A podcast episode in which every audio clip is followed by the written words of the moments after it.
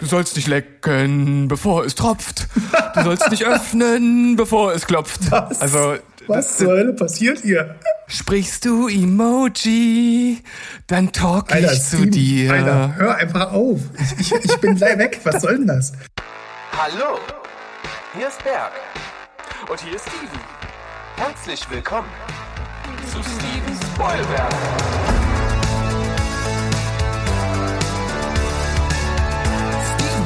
Spoilberg.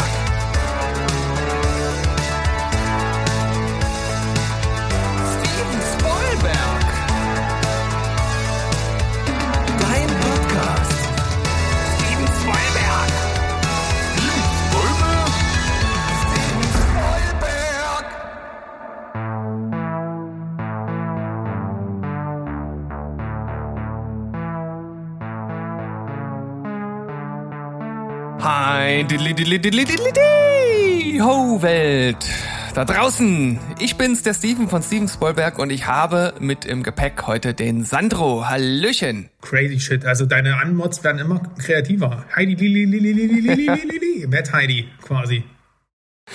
Ja, na, auf jeden Fall. Da, da, da muss auch mal so ein bisschen Abwechslung, ein bisschen was äh, Crazyes muss da her, um die Leute hier bei Stange zu halten. Du weißt doch, ey, da kannst du nicht immer mit dem gleichen Shit um die Ecke kommen. Apropos äh, Stange halten, der Berg. Was das für eine äh, Berg ist im Urlaub. Was soll das eigentlich schon wieder? Ja. Der, der quält uns die ganze Woche mit wunderschönen Allgäu-Impressionen. Ja, auf jeden Fall. Also da sind äh, Fotos dabei wie aus einem äh, Werbefilm äh, für, für die Alpen. Äh, so dass man praktisch direkt Fernweh hat. Das ist ganz schön fies, was der, was der junge Mann mit uns macht. Ja, das finde ich auch. Also äh, ich, wir, wir können jetzt, es gibt jetzt zwei Möglichkeiten. Also er wird diese Folge hier hören, wenn er auf dem Rückweg ist. Entweder wir machen hier richtig großen Ja. Unsinn, ähm, so, so, dass, so dass er die ganze Zeit fluchen wird auf der Rückfahrt und ähm, direkt wieder in der, in der Hölle des Alltags äh, äh, landet. Oder wir geben uns mal ganz, ganz große Mühe und ähm, ähm, versüßen ihm sozusagen die letzten Urlaubsstunden. Was, was, welche Variante ist dir lieber? Also ich wäre dafür, dass wir den Rest der Folge mit einem komischen Dialekt reden. Ja, ausländische Dialekte, das haben wir ja in unserer Mission Impossible Special, haben wir ja schon bewiesen, was das denn da für Talente sind. Ähm, nee, also ich glaube, wir können gar, wir können gar keine schlechten Folgen machen. Das ist ja unser, und das ist ja unser Problem. Also wir versuchen ja jedes Mal so, so schlecht, schlechten Content äh, wie möglich abzuliefern, aber es klappt nicht. Also es ist immer Genau. genial. Das, das, war, das war früher ähm, äh, der, der Weg von, von Blink 182. Die haben immer gesagt, beim nächsten Mal spielen wir noch schlechter als dieses Mal. Das war immer, immer der Anspruch. Und wir versuchen es auch. Aber äh, das, es gibt halt so gewisse Qualitäten, die kann man einfach nicht mehr unter ein äh, bestimmtes Level schrauben. Es geht halt nicht. Das, ist- wir, sind, wir sind einfach äh, die, die, die Max. Und in dem Sinne würde ich sagen, starten wir einfach mal mit, mit äh, den ersten Sachen, die wir mit im Gepäck haben und gucken mal, ob wir das direkt beweisen können. Ja, aber bevor wir das machen, ähm, vielleicht noch ein, ein bisschen in eigener Sache. Ähm, wenn ihr das Ja. hier hört, dann ähm, fragt ihr euch wa- wahrscheinlich, ja, was, was, was wollen die beiden Typen von mir? Wo ist eigentlich Mo?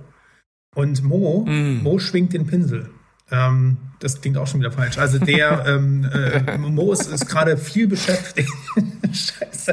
Äh, Mo ist gerade viel beschäftigt mit ähm, Ausstellung. Der ähm, macht demnächst nämlich seine eigene äh, Rowdybox-Ausstellung mit Rowdy-Malerei. Ähm, schaut doch einfach mal auf seinen Instagram-Account. Ähm, vielleicht sieht man sich sogar mal dort. Also ich überlege auf jeden Fall mal hinzufahren, äh, weil im Gegensatz zu seinen letzten Ausstellungen, die er jetzt im Sommer hatte, ähm, liegt diesmal alles in seiner eigenen Hand. Macht er auch quasi bei sich im Ort. Ähm, ja, schaut mal vorbei und deswegen ist er gerade unpässlich, aber ich kann euch versprechen, hier wird es demnächst ein kleines Special geben. Ich brauche ja gar nicht so einen heißen Brei drum, drumherum reden. Es wird ein, Ein kleines, großes Special. ein Vampir-Special geben, also quasi der, die Mo-Kategorie schlechthin. Und er hat mich gebissen Ja. quasi, er hat mich verwandelt. Ich bin jetzt mit im Boot. Und da werden wir euch demnächst was kredenzen. Schielt mal so Richtung Halloween. Ähm, und da werdet ihr seine zauberhafte Stimme auf jeden Fall das nächste Mal wieder hören. Und Steven und ich haben uns Wes Anderson vorgeknöpft. Das werdet ihr dann ähm, im Laufe dieser Woche, also im Laufe der nächsten Woche, wird es mal wieder ein Speedback geben. Also Augen und Ohren offen halten, ähm, ähm, den euren Podcast-Hoster eures Vertrauens ähm, die ganze Zeit penetrieren ähm, und, ähm, und uns bitte auch Feedback im Discord geben. Denn wo äh, Ja, auf jeden Fall. findet man den, Steven? Den findet man auf unserer Webseite sievensbollberg.de und da gibt's den Link, auf den kann man klicken und dann öffnet sich äh, euer, eure Discord-App und dann könnt ihr dort beitreten und seid erstmal natürlich unteres, niederes Fußvolk, ja, Laser Lotus der untersten Stufe seid ihr dann bei uns. Aber ihr könnt euch hocharbeiten, desto mehr ihr beitragt, ja, desto mehr ihr euren Göttern dient, desto schneller und höher könnt ihr aufsteigen. Äh, Und glaubt mir, Leute, bei Steven geht das relativ schnell mit in, in Naturalien aufzusteigen. Ähm, da seid ihr ganz schnell Admin. so, Spaß beiseite. Ähm, damit denke So. ich mal, haben wir alle Disclaimer rausgehauen und können jetzt uns wirklich unserem großen, pickepackevollen Paket hier an Sichtung widmen. Und ich würde mal anfangen, weil es nämlich gerade so Spaß macht, äh, auf die Leute einzuprügeln, die nicht da sind. Was was hat eigentlich Berg für ein Problem? Der hat ja wirklich mal gar keine Ahnung, oder? Ja, generell. Ich, ich weiß zwar nicht, auf was du hinaus, auf, auf was du hinaus willst, aber ich sage erstmal generell ja. Ja, also Berg äh, hat mir aus dem Urlaub geschrieben, ey, hier, guck mal, äh, nicht, dass du es verpasst, Barry Staffel 4 läuft diese Woche aus auf äh, Wow. Ich so, was? Ne, äh, ihr wisst ja, äh, ich bin bei Staffel 3, habe ich, ich habe quasi 1 bis 3 nur gebinged und Staffel 4 hat aus diversen anderen Serien noch nicht bei mir stattgefunden und als er mir das geschickt hatte, ähm, habe ich alles stehen und liegen lassen und an zwei Abenden war das dann auch schon weggelutscht. Barry Staffel 4, ich muss nichts mehr da, dazu erklären, kurz, Nix da in Flames Effekt. Ich finde, die Serie endet brillant. Die ist super kurzweilig weiterhin. Gleichzeitig ist das Ding viel ernster und spannender als früher. Ne? Es spitziert alles viel mehr zu. Dieses ganze Schauspielthema, wer deswegen eingeschaltet hat, äh, wird vielleicht etwas enttäuscht sein, weil das findet nur noch ganz nebensächlich statt. Du hast die plötzlichen Gewaltausbrüche, die wieder mit Situationshumor garniert werden. Ich sag nur, die Szene mit dem Raketenwerfer oder die Fast and Furious Diskussion. Ich habe gelegen. Wirklich, das ja so geil gewesen. Ähm, na, das Ende ist äh, konsequent. Äh, ich fand es befriedigend, aber auch irgendwie ein bisschen deprimierend. Ähm, es gibt mitten in der Staffel einen schönen Twist, wo ich erstmal gefragt habe, ist das jetzt, meinen die das jetzt gerade ernst? Oder ist das irgendwie eine Art Vision oder so? Äh, alle Schauspieler gehen natürlich vollkommen in ihren Rollen weiterhin auf. Und wenn ich was zu meckern hätte, dann, dass ich dem Ende ein bisschen mehr Zeit gegönnt hätte. Aber alles in allem, ja, ist und bleibt eine Ausnahmeserie. Ja, also äh, habe ich ja auch in meinem Review schon gesagt und ich ich will noch mal betonen, dass ich persönlich das zu den besten Serienenden aller Zeiten äh, zähle, weil es halt echt so deprimierend und so ein mieser Schlag in die Magengrube ist und dann aber noch hinten raus, also praktisch nach der letzten Szene dann nochmal so, so eine Art ähm, Epilog gibt, der dem Ganzen dann nochmal so die Krone aufsetzt. Also ich, ich fand das absolut genial geschrieben und ich sag's nochmal, kein Mensch auf der Welt kann, wenn er die ersten Folgen von Barry gesehen hat, erahnen, wo es endet. Absolut Keiner, nicht. nicht ein einziger. Nee, also ähm, selten ist Und- es so, dass man zwischen ähm, absoluter Anspannung ähm, und, und diesem wirklich krassen Humorspitzen, dass man da so hin und her geworfen wird wie in dieser Serie. Ähm, ganz, ganz groß. Ich will mich jetzt nicht wiederholen. Wir hören uns bestimmt am Ende des Jahres nochmal dazu. Ähm, ebenso zu ähm, einer äh, anderen Serie, die auf Apple TV Plus läuft und die ich jetzt endlich, also zumindest die erste Staffel, äh, mal abschließen konnte. Und zwar handelt es sich um Foundation. Ich will jetzt noch nicht so Oh, viel drüber reden, weil ich die zweite Staffel jetzt direkt weiterschaue, aber nach Sichtungsstaffel 1 kann ich sagen, das ist so, als hätten ähm, Tolkien und Frank Herbert ein Kind gezeugt und das mit äh, Star Trek und Game of Thrones in, in einem Kinderzimmer gesteckt. Äh, also wirklich hervorragend ausgestattet, unglaubliche Sets, die Visuals, die Kostüme. Ähm, Das ist irgendwie wie so Dune auf acht Stunden äh, mit einer Geschichte, äh, die über Jahrhunderte hinweg geht. Das ist mega komplex. Also das ist wirklich etwas, was, dich, was relativ viel verlangt, aber das ist halt auch sehr philosophisch, martialisch und episch und super am, überambitioniert. Das ist, also was das angeht, in dem Cypher-Genre so die beste Serie, die ich seit langem gesehen habe. Ähm, man braucht aber ein Fable dafür und es ist halt wirklich komplex. Also nach zwei Folgen raucht dir die rüber. Ähm, deswegen ist das nichts zum Bingen, finde ich. Ähm, man kann es auch vielleicht langweilig erachten, wenn man jetzt nicht so mit diesen religiösen und, und, und, und, und ähm, politischen Themen und wenn einen sowas kalt lässt generell, dann ist das, glaube ich, nichts für einen. Aber für jeden, der hier so irgendwo Anknüpfungspunkte findet und einfach mal wirklich eine unglaublich schöne Serie sehen will, also dann auch, glaube ich, für alle Fans, die so Westworld und sowas genossen haben, sollten hier unbedingt mal reinschauen. Also ich, wie gesagt, ich werde berichten, wenn Staffel 2 durch ist. Ich habe tatsächlich die Serie auch seit äh, Anbeginn irgendwie mit im Auge, weil ich das halt auch optisch unglaublich ansprechend finde. Science Fiction bin ich grundsätzlich auch immer offen für. Und äh, das ist jetzt nur ein Stoß mehr in die Richtung. Allerdings gibt's gibt's da eine Wand, auf die ich stoße, und das ist meine Frau an dieser Stelle, weil die kann ich nicht dazu bewegen, äh, das zu schauen. Die hat da äh, wenig wenig Ansporn. Mal gucken. Ja, verstehe ich. Also äh, ist hier tatsächlich bei uns im Haushalt genauso. Nach der ersten Folge saß ich dann allein da. Aber ähm, das ist bei, dem, bei der Serie ähm, vielleicht als letzter Pluspunkt auch nicht so schlimm. Also jede Folge geht eine Stunde und fühlt sich fast an wie ein eigener Film. Und, ähm, und hat dann fast schon wieder einen Zeitsprung in den nächsten, in den nächsten Film hinein. Also man kann das auch wirklich über einen längeren Zeitraum hinweg gucken. Na gut, vielleicht kann ich das ja irgendwo mal, mal einbinden. Ich habe ja auch immer mal so, so Zeiten, äh, wo ich dann allein zu Hause bin und meine Frau noch arbeiten ist. Da kann ich äh, sowas ja dann immer einschieben. Das ist dann möglich. Steven, Steven allein zu Hause quasi. Ja, das, das, das, das, das sind die schönsten Zeiten der Woche. Okay, gehen wir da Oh, mal zum- nicht Glück- drauf ein. Ähm, Zum Glück hört meine Frau den Podcast nicht. So, Nachricht ist raus. Alles klar, wie geht's weiter bei dir, Steven? Ja, ja. Ähm, ich habe nach langer Zeit, oder wir haben nach langer Zeit, äh, mal wieder Pastewka weitergeschaut.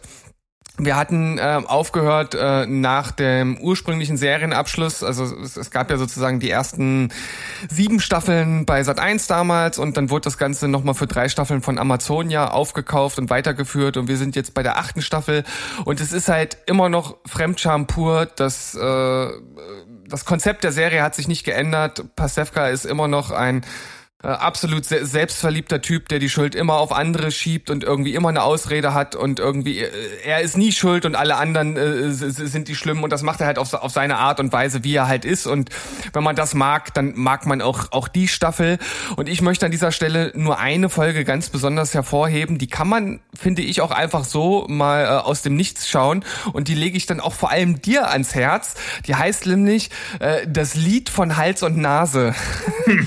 Da äh, geht's nämlich äh, um äh, Game of Thrones und äh, da ähm, spielt dann, also ne, man muss ja dazu sagen, dort spielen ja alle bekannten Leute, die mitspielen, sich selbst. Also Pastewka ist Bastian Pastewka und zum Beispiel Michael Kessler spielt dort auch Michael Kessler. Und ähm, die treffen in dieser Folge aufeinander und ähm, Kessler ist halt riesiger Game of Thrones Gucker, wie eigentlich jeder auf der Welt, wie er dann herausstellt, nur Pastewka.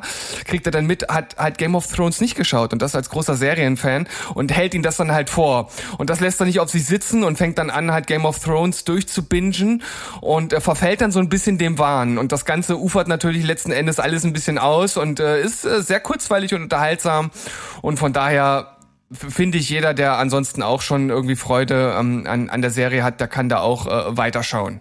Ach, Du bist ein Hund. Also ich würde da niemals einschalten, aber dieses Szenario finde ich jetzt schon doch sehr interessant. Sehr aus dem Leben gegriffen. Ich, ich, ich kann ihn sehr gut nachvollziehen. Ja. Ja, und ansonsten kann ich jetzt nur noch mal äh, Berg absolut bestätigen mit seiner äh, Review zu äh, One Piece. Ich habe es jetzt auch geschaut. Ähm, ich muss halt vorweg sagen, ich habe damals auf jeden Fall alle Mangas gelesen, die jetzt auch Vorlage für diese erste Staffel waren. Es ist schon Ewigkeiten her, also das, das war wirklich noch, noch, noch zu Beginn der Serie, also es muss 20, fast 20 Jahre her sein. Dementsprechend kann ich mich halt auch nicht mehr ähm, an so viel von damals erinnern. Hatte dann aber dann, dann doch viele Sachen, die ich wiedererkannt habe. Die ganzen Charaktere sind dann auch wiedergekommen. Auch Arlong als, als großer ähm, Hauptgegner, den es hier zu bekämpfen gilt, den habe ich dann wiedererkannt.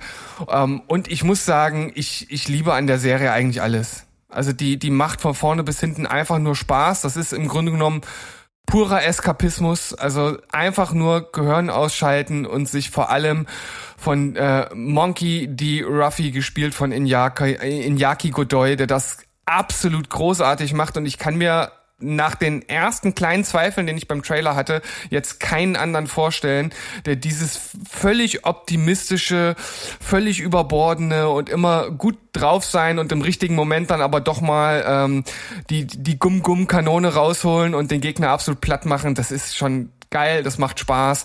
Ähm, ja, und ich, ich sehe da auch, ähm, also dadurch, dass ich halt so lange Abstand zu dem Lesen der Mangas habe, kann ich jetzt auch gar nicht mehr vergleichen, was dort weggelassen wurde oder nicht. Das ist mir halt auch egal, weil ich versuche, auch wenn ich die Vorlagen kenne, das auch immer irgendwie ein bisschen als, als eigenständiges Werk zu betrachten. Und äh, ich habe absolut Bock auf die nächste Staffel. Also gerne, gerne weitermachen, Netflix. Also ich beneide euch alle so sehr, dass ihr darin so viel sehen könnt und ich wollte es mögen, ne? Ging Ja. nicht. Ich, ich musste abbrechen. Ging das war nicht. gar nicht mein Cup of Tea. Warum? Na. Erkläre dich.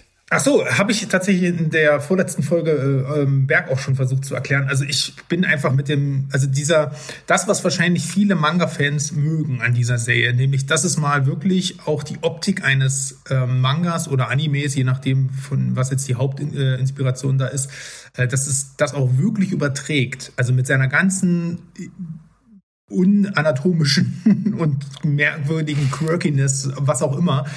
Ich glaube, das ist genau das, was ich ähm, da nicht sehe oder fühle. Also es ist mir zu grell, zu ähm, durcheinander. Ich fühle bei den Figuren nichts. Äh, ich fand auch Ruffy da, oder wie der heißt, ähm, ich, fand den, ich fand das auch super cool mit diesem Optimismus. Ich habe auch nichts gegen, gegen, gegen diese Art von, von Inszenierung, aber ich mein, mich hat das alles so, ich fand das alles so egal. Mich hat die Welt nicht, also das, die Welt überhaupt nicht abgeholt. Ich, wie, ja, wie gesagt, ich habe da schon mal drüber gesprochen in den letzten Folgen irgendwie. Ähm, ich will das jetzt auch niemandem mies reden, weil ähm, das ist einfach nur nicht meins. Also ich habe generell nicht so einen großen Fable für, für, für Animes schon nicht und da komme ich irgendwie, wie gesagt, nicht dahinter. Und warum soll ich mich da durchquälen? Ähm, es gibt ja genug Leute, die das mögen und ich, wie gesagt, ich, ich, ich freue mich voll für euch, dass ihr das so abfeuert. Ja, aber äh, Mensch, da, da bist du doch dieses Mal voll online mit äh, Wolfgang M. Schmidt. Das ist nämlich Oh, nee. einer der wenigen Momente, wo, wo ich, wo ich mit ihm halt äh, äh, komplett anderer Meinung bin. Er hat äh, das praktisch als acht Stunden pure Höllenqual beschrieben. Ja, siehst du, ähm, soweit habe ich es gar nicht kommen er, er lassen. hat also so, äh, er, er hat äh, wirklich kein, überhaupt gar kein gutes Haar an der Serie gelassen, aber vieles, was er ähm, kritisiert hat, ähm, ja, das, das, das sehe ich ein bisschen anders. Aber gut, äh, wenn man es nicht fühlt, äh, so wie du jetzt auch, ist es ja auch völlig in Ordnung, das halt abzubrechen. Und ähm, ich sehe das auch so mittlerweile. Also auch ähm, es gibt mittlerweile auch einige Sachen, die ich halt angefangen habe und wenn ich da nichts spüre, dann wird das gnadenlos äh, ausgeschaltet. Genau, und genauso würde sich das wahrscheinlich für dich anfühlen, wenn du äh, das äh, anschauen würdest, was ich als nächstes mitgebracht habe. Denn mir fällt, mir ist gerade mal so aufgefallen, ich habe diese Folge echt viel Weltraumquark dabei. Also ganz viel Mm, Weltraumquark. okay. Also ähm, und ja, ich, ich versuche schnell durch, komm, äh, durchzuziehen, abzuhandeln. Komm, das bringt doch alles nichts. Ich habe natürlich Ahsoka geguckt. Wer hätte es gedacht? Ähm, Mm. Ja, ich, ich weiß jetzt, wie Berg sich fühlt, wenn er hier versucht, mit dir über Rick und Morty zu reden. Ähm, was sind die Pro-Argumente dieser? So? Naja, er findet auch, also es ist, äh, er, er möchte darüber reden, aber es findet nicht so richtig Platz hier. Und ich finde hier natürlich ja auch keine Ohren. Und das ist auch nicht so schlimm, aber nichtsdestotrotz äh, würde ich natürlich trotzdem gern loswerden, wie ich dazu stehe. Ja, wir haben ja letztens im Discord gesehen, zwei, drei Nasen fühlen das ja genauso wie ich. Ähm, Ahsoka, ich finde diese Serie, äh, es ist eine Star Wars Serie, für die Leute, die jetzt überhaupt nicht wissen, was ich äh, hier, über was ich hier quassel. Ahsoka sieht super aus, bringt ganz viel äh, Mythologie und Lore in, Star, in die Star Wars Welt, was ähm, ich ein bisschen in den letzten Mando-Staffeln vermisst habe. Ähm, hier steckt man also wirklich mal eine Brücke zwischen den Originalfilmen und den Sequels. Ähm, es gibt ganz viel Samurai angelehnte Lichtschwertkämpfe. Das ist ja alles von Dave Filoni, ähm, quasi George Lucas Jr. inszeniert. Und der hat natürlich da einen großen Fable für, für die Kurosawa-Inszenierung, die ja auch Star Wars selbst schon mitgeprägt hat. Ähm, die sind toll choreografiert, weil sie halt eine gewisse Schwere auch mal wieder haben und weniger so Tanz sind, wie das so bei den Prequels der Fall war. Äh, Ahsoka ist eine tolle Figur von Rosario Dawson gespielt. Ich finde, das ist, das ist eigentlich die perfekte neue Ikonografie eines Jedi-Ritters, äh, wie sie daherkommt. Äh, du hast jetzt mit Großadmiral Thrawn, also der blaue Typ, Steven, falls du den schon mal irgendwo gesehen hast, ähm, gibt es endlich mal wieder so einen großen Taktiker und Antagonisten mit einer Menge Charisma, der nicht die ganze Zeit rumschreit oder inkompetent ist und äh, auch wundervoll fies von Lars Mikkelsen und ja, das ist der Bruder von ähm, Mats Mikkelsen, verkörpert wird. Ähm, Hayden Christensen ist zurück und ihm wird ein tolles Denkmal als Anakin Skywalker gesetzt. Äh, wir sehen die Klonkriege kurz wieder. Wir sehen endlich mal wieder neue kreative Welten und sogar eine neue Galaxis. Wir haben epische Raumschiffsequenzen, die sichtlich vom Look her an ähm, Prometheus angelehnt sind, meines Erachtens. Ray Stevenson, möge er in Frieden ruhen, hat äh, mit Balin Skull eine der für mich interessantesten Figuren der gesamten Star Wars-Reihe erschaffen äh, und verleiht diesem Charakter auch so eine ganz tolle Gravitas. Es ist wirklich sauschade, dass er von uns gegangen ist. Ähm, ich bin sehr gespannt, was sie jetzt mit dem Charakter, äh, anstellen werden. Das CGI ist größtenteils super. Die Musik ist richtig toll geworden, weil sie auch mal Star Wars untypische Töne anschlägt. Und insgesamt hat die Serie ganz, ganz viel Star Wars Feeling einfach so von damals auch wieder. Das Problem bei dieser Serie, wer Star Wars Clone Wars oder Rebels nicht gesehen hat, also diese ganzen Animationsserien, die es da gibt, oder zumindest die wichtigsten Folgen oder eine Zusammenfassung nicht gesehen hat, der wird schon Probleme haben, sich mit den Figuren irgendwie zurechtzufinden, ne? die Handlung irgendwie nachzuvollziehen oder überhaupt so eine Art Fallhöhe zu fühlen. Ne? Also die Handlung an sich ist jetzt nicht irgendwie Star Wars typisch komplex. Ne? Also das ist schon relativ simpel, aber es wird halt schon schwerfallen zu verstehen, warum da die Protagonistin Galaxien überwinden will, um ihren Jedi-Freund Ezra irgendwie wiederzufinden oder warum sich alle in die Hose scheißen, wenn halt, wenn man nur den Namen äh, Thrawn hört. Ähm, Wen es interessiert, was ich dazu zu sagen habe, äh, ich habe eine Review tatsächlich geschrieben auf imp.de slash magazin. Da könnt ihr ja mal reinlesen. Ähm, für hier soll es da, dafür genügen. Also ich bin happy. Ähm, freue mich, dass das Ganze läuft ja auf den, auf einen Film hinaus, ähm, der auch im Kino läuft. Und ähm, ich freue mich dann, äh, wo das Ganze wohl hinführen wird und bin interessiert. Aber ich gebe mir jetzt auch keine große Mühe mehr, euch hier davon zu begeistern, denn das ist hier wirklich, glaube ich, nur noch was für Zuschauer, die na, die halt alle Serien und so auf dem Schirm haben. Also es klingt halt für Star Wars-Fans interessant, für mich nicht. Aber das überrascht dich jetzt sicherlich überhaupt gar nicht. Du hast es ja praktisch äh, selbst angekündigt. Ähm, das ist halt mittlerweile auch so ein großes äh, Universum. Da habe ich, also selbst, selbst wenn es mich irgendwie ansprechen würde in irgendeiner Art und Weise, wäre mir das halt einfach schon wieder viel zu viel.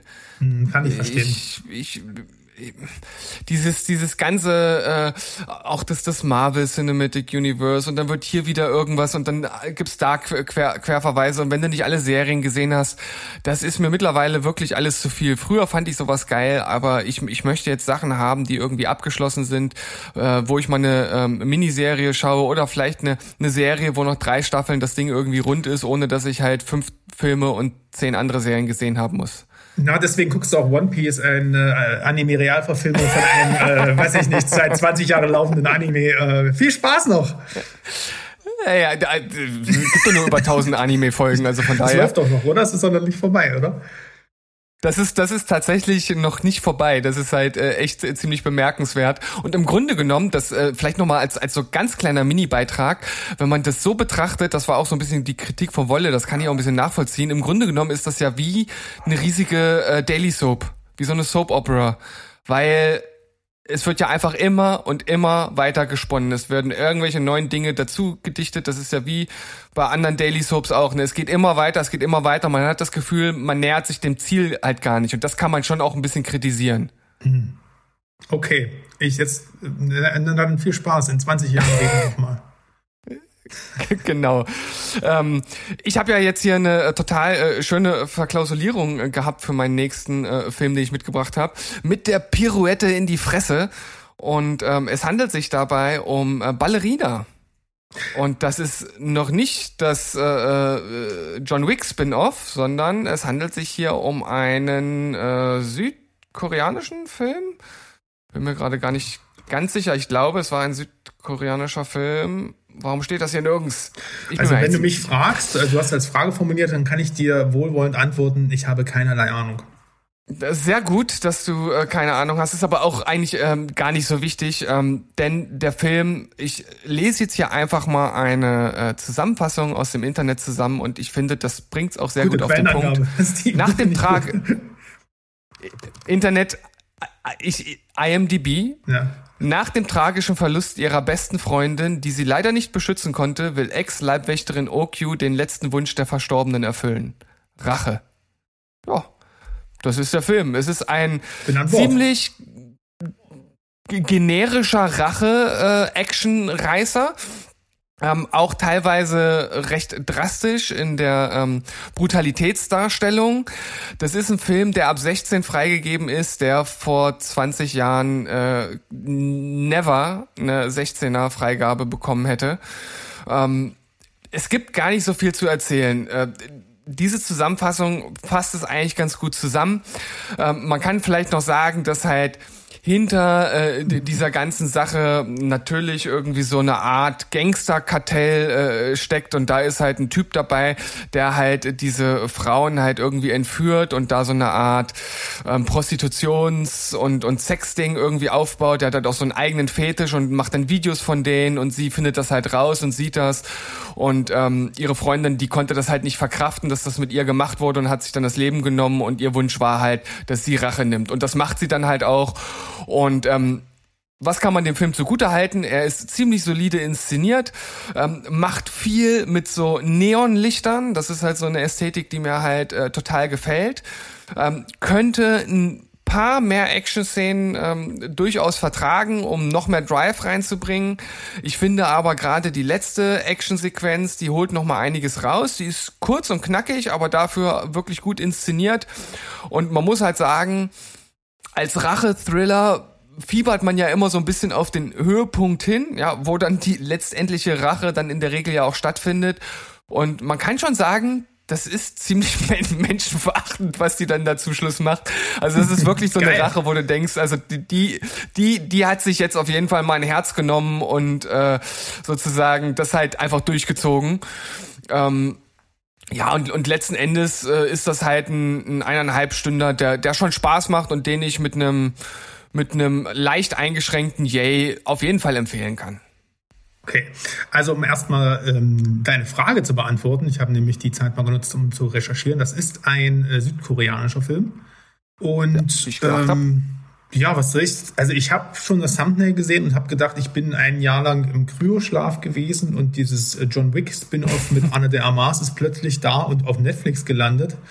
Äh, weil es ist ja schon, also denke ich, kein Zufall. Also dieses Spin-off wird ja schon seit ein paar Jahren Mm, also es ist ja, es ist nicht in Produktion, aber es ist zumindest ähm, in Auftrag gegeben, kommt ja jetzt wohl auch wirklich. Und na, da haben die sich halt gedacht, na ja, das machen wir jetzt einfach mal vorher. Also anstatt, dass es dann später einen schlechten Rip-Off gibt, machen wir den schlechten Rip-Off mal voran. Vielleicht ist er ja gar nicht so schlecht, das klingt ja doch gar nicht so schlecht. Also Menschen, bei Menschen verachten hat's du mich.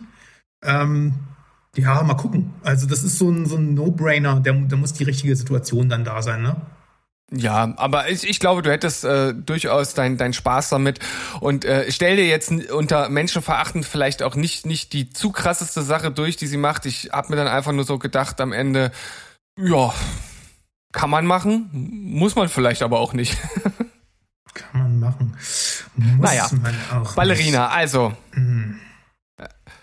Dann ähm, spiele ich mal äh, die Pirouette zu dir rüber und äh, frage dich, was du jetzt noch dabei hast. Ja, ich habe mal ganz kurz meine zwei äh, Topics getauscht, denn du hast mir jetzt ja so krass den Ball zugespielt, dass ich jetzt natürlich über äh, ne, Speaking of John Wick Rip-Off, äh, mache ich doch direkt mal weiter mit The Continental. Ähm, Oh, das mhm. hier handelt es sich aber tatsächlich um ein Spin-off aus der John Wick-Welt, nicht nur vom Namen her, sondern auch inhaltlich und von den Produzenten her, denn es geht um eine ähm, ja, Miniserie, könnte man fast sagen. Ich weiß nicht, ob das der richtige Name für so eine Art von, für so ein Format ist, aber es sind zumindest 93 Minuten. Und die bilden halt diese sogenannte Continental-Serie. Ähm, und das, das Continental müsstest du eigentlich noch kennen. Du hast den ersten Teil gesehen, oder?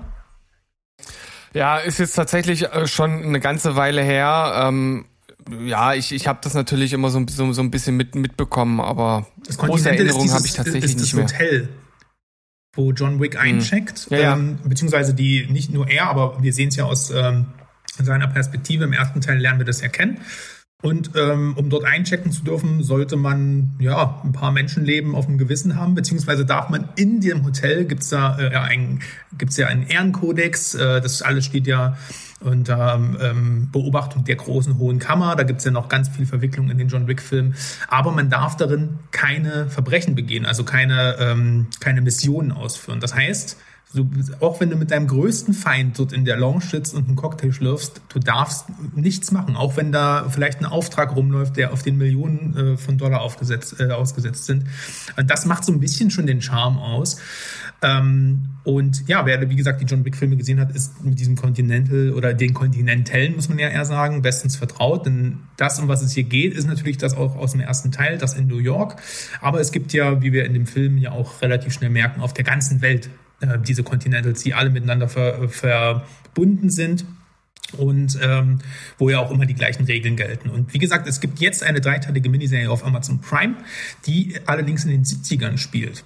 Ähm, und ja, die Frage ist, wer braucht das eigentlich? Denn wird denn nicht in den vier Filmen von John Wick schon genug entmystifiziert von dieser ganzen Welt? Also könnte man jetzt meinen, ich finde es schön, weil Neben der geilen Action äh, ist John Wick eine Reihe, die für mich vor allem durch ihr Worldbuilding äh, so faszinierend ist und auch so viel Wiederguckwert hat. Aber wer hat denn jetzt eigentlich danach gefragt, das Leben des jungen Winston ähm, beziehungsweise die, die, das, das ähm, Aufstreben zur Macht des jungen Winston zu sehen. Denn darum geht es hier eigentlich im Mittelpunkt. Winston ist der, äh, der in der Hauptrolle von, äh, ähm, beziehungsweise der in der John Wick-Film von Ian McShane dargestellte Hotelleiter des Continental. Und wir sehen hier, wie er eben in jene Position in den 70s gelangt.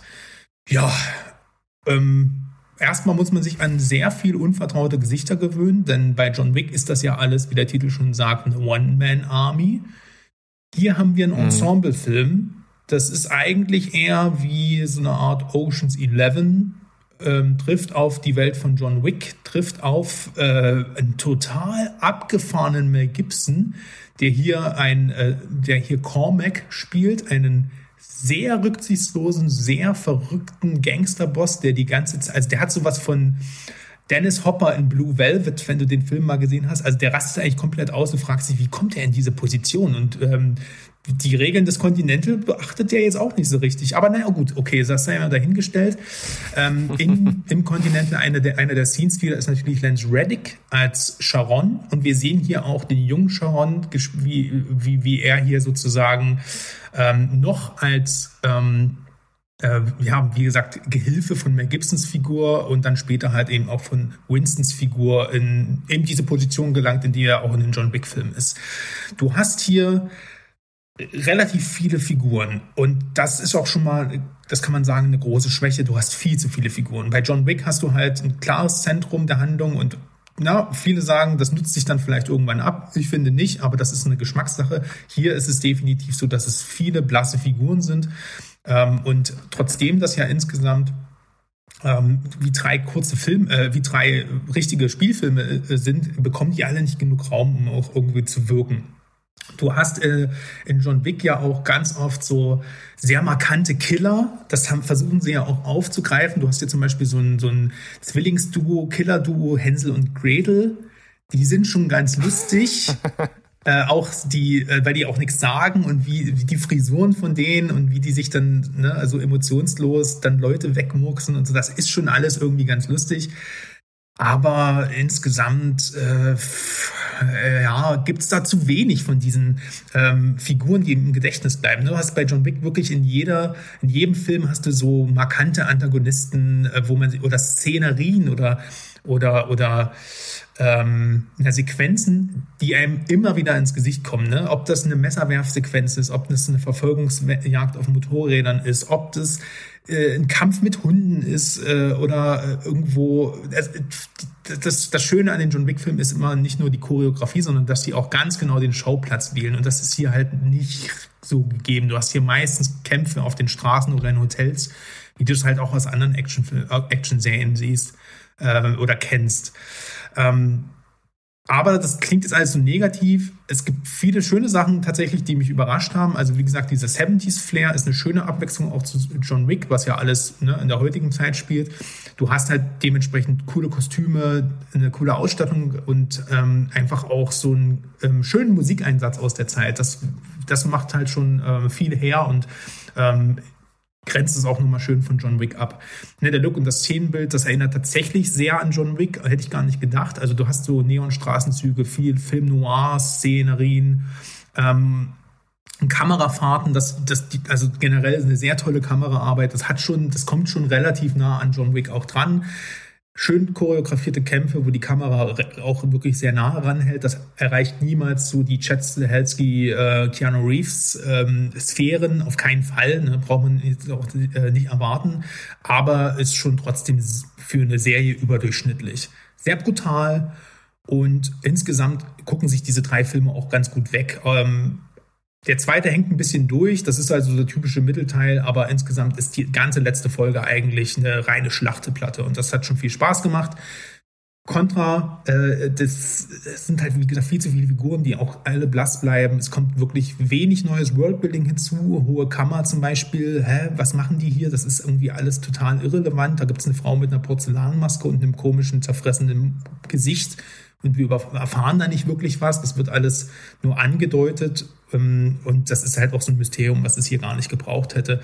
Insgesamt ist die Action zwar ziemlich geil, vor allem, wie gesagt, für eine Serie, aber insgesamt auch zu wenig. Also du, es dauert schon wirklich, du, das, die Serie geht fulminant los und dann dauert das wirklich die ganzen fast eineinhalb Stunden des ersten Films, bis am Ende mal richtig aufgedreht wird. Und das ist mir persönlich ein bisschen zu lang, dafür, dass die Story dann auch nicht so viel hergibt. Ähm, und ja, wie gesagt, ich hatte auch einfach die ganze Zeit die ständige Frage, was will mir die Serie eigentlich erzählen? Denn ähm, Winston als Charakter ist, nicht, ist, ist jetzt nicht die interessanteste Figur, auch in den John Wick-Filmen nicht. Also ich wollte jetzt nie, ich, ich habe mich nie gefragt, Alter, wie ist denn der in diesen Rang gekommen? Das ist ja total interessant. Oh, würde man das mal bitte beantworten? Nee, nicht so richtig. Also eigentlich gar nicht. Und tatsächlich muss man nach der Serie auch sagen, hätte es auch nicht gebraucht. Ne? Also das ist so ein zweischneidiges Schwert. Hätte, also das, ich finde fast, das hätte als eigenständige Serie besser funktioniert. Also wenn du das jetzt zum Beispiel schauen würdest und da nicht drunter stehen würde als Untertitel aus der Welt von John Wick, du würdest einfach sagen, geil, eine straighte Action-Serie, die hochwertig produziert ist. Du mhm. bräuchtest diese Verbindung mhm. gar nicht. Problem ist natürlich, dann hätte es wahrscheinlich nicht so viel Budget und Zuschauer gegeben. Also weiß nicht. Ich hätte mich, also ich persönlich konnte mich von dem John Wick-Vorbild irgendwann ganz gut geistig trennen und deswegen, deswegen auch die Serie genießen. Aber ich glaube, wer das nicht kann, wird schon hart enttäuscht sein, weil es, äh, wer eine gute Action-Serie sucht, wird hier zwar fündig, aber ähm, mit dem John Wick-Film kann das jetzt nicht mithalten und ähm, ja, braucht das meines, meines Erachtens eigentlich auch gar nicht. Ja, ich bin generell äh, nicht so ein Riesenfan von Sequels, Spin-offs und äh, Rip-offs oder was weiß ich, was man da alles draus machen kann. Ähm, äh, es muss halt gut geschrieben sein und irgendwie gut ins Universum passen. Und das scheint ja hier nicht der Fall zu sein. Und das ist dann, finde ich, ein großes Problem, weil man einfach versucht, die Cash Cow weiterzumelken. Ne? Äh, komme was wolle, irgendwie müssen wir jetzt hier was, was äh, schnell schreiben, irgendwie gucken, dass es irgendwo passt. Äh, ach hier, äh, das Hotel, können wir irgendwas draus machen. Aber das reicht halt irgendwie nicht. Na, oder du und, bietest äh, halt einfach, also du, du lieferst dann halt einfach Sachen, die ich zwar nicht wissen wollte, aber wo ich dann sage, okay, mit dem Mehrwert machen jetzt auch die Originalfilme noch mehr Spaß. Ne? So dieser Rogue One-Effekt, ne? wo alle gesagt haben, wer will denn einen Film darüber, wie die, die scheiß Todessternpläne äh, klauen und jetzt sagen alle, boah, das macht die Episode 4 noch besser, wenn man das weiß. Dann ist es cool. Mhm. Aber hier würde ich mir sagen, nichts hat, also davon hat jetzt, das war nett, aber nichts hat die John Wick-Filme jetzt für mich irgendwie dadurch besser gemacht. Das meine ich ja. Also es muss halt dann schon irgendwie gut geschrieben sein, wenn man sowas macht. Ne? Und das ist halt leider, finde ich, oft nicht der Fall. Also es gibt halt selten äh, Sequels wie äh, Better Call Saul. Ich weiß, ich habe es immer noch nicht gesehen, aber ich glaube eurer Meinung, ne, die so gut sind. Ähm, und äh, deshalb sollte man sich das irgendwie genau überlegen, weil ich glaube, damit kann man halt auch schnell die Fans halt verprellen. Mhm. Das stimmt wohl. Und da ist Prime ja auch mit Ringe der Macht ein, in ein ähnliches Fettnäpfchen getreten. Mm, ja. Naja, hm. naja. Ähm, mal gucken. Wie gesagt, es war jetzt kein Reinfall, man kann das schon gucken. Ähm, aber ja, aus der Welt von John Wick, dem wird es nicht ganz gerecht, dem Untertitel. Also ich sag mal, mit dem, was ich jetzt, äh, mit, mit dem, was ich jetzt, äh, mit dem, was ich jetzt hier um, nee, mit dem ich jetzt hier um die Ecke komme, so heißt es richtig, da geht's in eine komplett andere Richtung. Also das hat äh, nun überhaupt gar nichts mehr mit Action und Co. zu tun. Und zwar haben wir uns Last Exit Schinkenstraße reingezogen. Holy fuck. Hast du davon überhaupt schon irgendwas gehört? Nope. Ich hätte jetzt, also hätte, Das das, hättest du eine- hinschreiben können und ich hätte gedacht, das ist eine Verklausulierung. Nee, äh, so heißt tatsächlich eine neue Prime-Serie. Das ist eine deutsche Produktion. Warum haben wir die geguckt? Ähm, für mich ähm, war sozusagen das Zugpferd Mark Hosemann, den ich mittlerweile, oder was heißt mittlerweile, den ich vor allem und eigentlich auch nur aus äh, Die Discounter ähm, kenne und lieben gelernt habe, als dort äh, völlig äh, äh, lulligen Filialleiter. Der spielt hier eine der Hauptrollen. Und äh, außerdem spielen auch noch Bjarne Mädel mit in einer etwas verschwendeten Rolle und ähm, auch äh, Olli Schulz. Also me meine Frau ist ähm, halt so ein bisschen Olli Schulz-Fan und haben wir gesagt, jo, sieht irgendwie lustig aus, ähm, schauen wir mal rein. Also, Mark Hosemann spielt zusammen mit Heinz Strunk hier das äh, Hauptduo. Und äh, das sind zwei ähm, Tanzmusiker, die aus ihrer Band rausgeschmissen werden. Und dann hat der Charakter von Heinz Strunk doch die geniale Idee, als er im Fernsehen einen Ballermann-Hit sieht, äh, das auch zu machen. Und setzt sich dann direkt äh, ans Keyboard und und dichtet dann ein bisschen. Und die beiden sind halt irgendwie gleich äh, Feuer und Flamme und äh, gehen halt nach Malle und wollen dort äh, halt äh, groß als als Ballermann-Musiker rauskommen.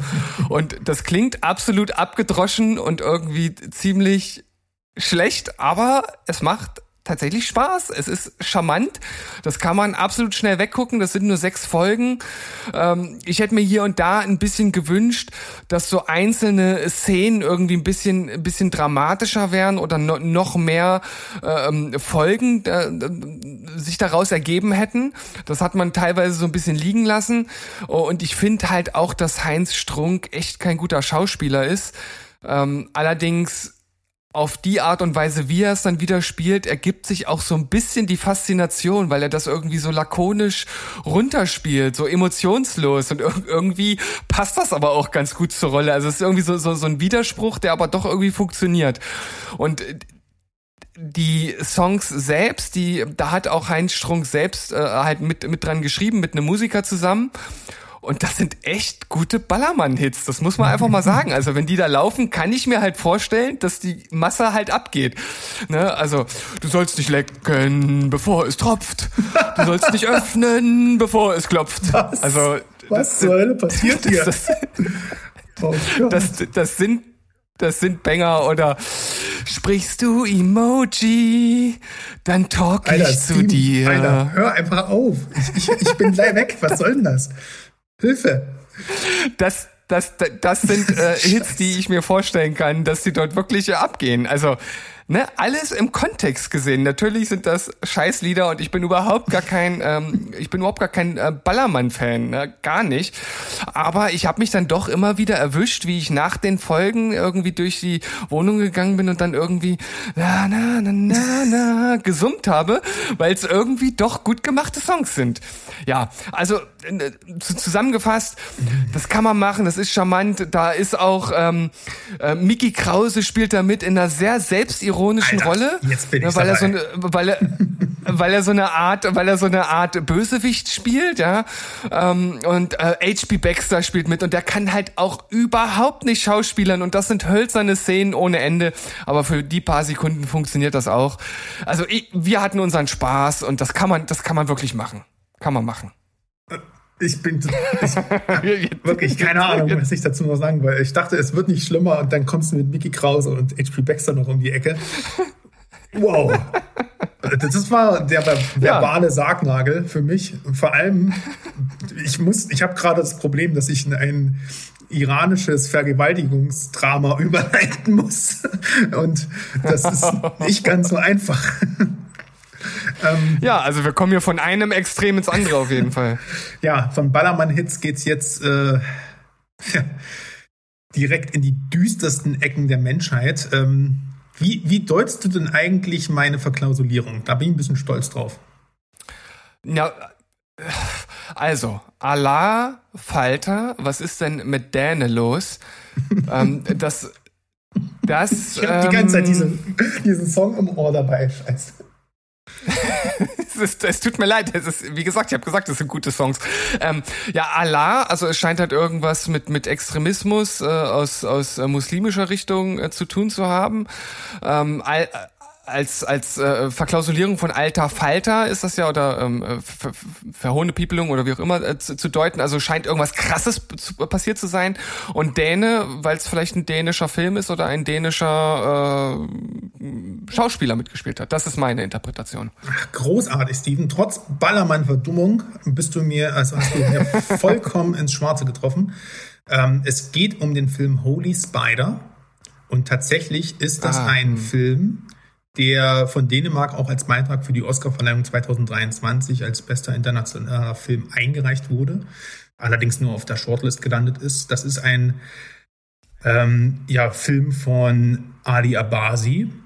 Das ist ein iranischer Filmregisseur, der aber in Dänemark lebt. Der hat auch den wundervollen Film Border von 2018 gemacht. Hast du den mal gesehen? Mit diesen ähm, fast schon trollähnlichen Gesichter, äh, also mit diesen, naja, äh, mit dieser, dieser schwedischen Zollarbeiterin, die halt so ein deformiertes Gesicht hat, was fast schon wie so ein Oger aussieht und dann Gefühle wie Angst und Nervosität und sowas riechen kann und dann halt Leute nach Schmuggelware überprüft und dann auf einen anderen stößt, der auch so deformiert ist. Hast du das mal irgendwie gesehen? Ich bin, ich bin mir ziemlich sicher, dass in einer unserer ersten Folgen Berg den Film besprochen hat. Ich habe ihn nicht gesehen. Okay, aber ähm, vielleicht ja, wie gesagt, schon mal was davon gehört. Und der hat jetzt einen neuen, wie gesagt, Film gemacht. Ich kannte den hin internationalen Hintergrund von ihm halt auch nicht, dass er, äh, was er da für eine Abstammung hat. Und deswegen macht es ja durchaus Sinn, dass er sich, dass das hier ein dänischer Film ist, der aber ähm, eben ähm, so, ein, so, ein, so einen Hintergrund hat. Ähm, ist auch in der Originalsprache Persisch, also wir haben den äh, in ähm, Persisch gesehen mit Untertiteln, lässt sich gut weggucken und trägt auch sehr zur Authentizität des Films bei. Und ich sag nur so, es ist eines der erschütterndsten Werke, die ich seit langem gesehen habe. Ähm, gibt es auf Amazon Prime, falls ich es hinten raus vergesse zu sagen, äh, kostenlos. Guckt euch den bitte an. Holy Spider. Also, es geht um ähm, einen äh, 50-jährigen Kriegsveteran, ähm, beziehungsweise auch Familienvater, der in der zweitgrößten iranischen Stadt Mashhad, ähm, die ja als religiöses Zentrum ähm, auch gilt, äh, Anfang 2000, äh, der 2000er Jahre eine Reihe von ja, Straßenprostituierten umgebracht hat. Und der hat darin eine spirituelle Mission gesehen, ähm, um die heilige Stadt des äh, ja, Iman Reza von, von, von den Frauen halt zu säubern. Also quasi, er hat das ähm, ähm, für ihn war das eine Aufgabe, die Allah ihm gegeben hat, von denen, äh, ne, von diesen, von, ähm, äh, von dieser großen religiösen Pilgerstätte sozusagen die Straßen zu säubern. Ne? Als er quasi aus dem Krieg wiederkam, hat er gesehen, was aus seiner Stadt geworden ist. Und das war halt seine Mission.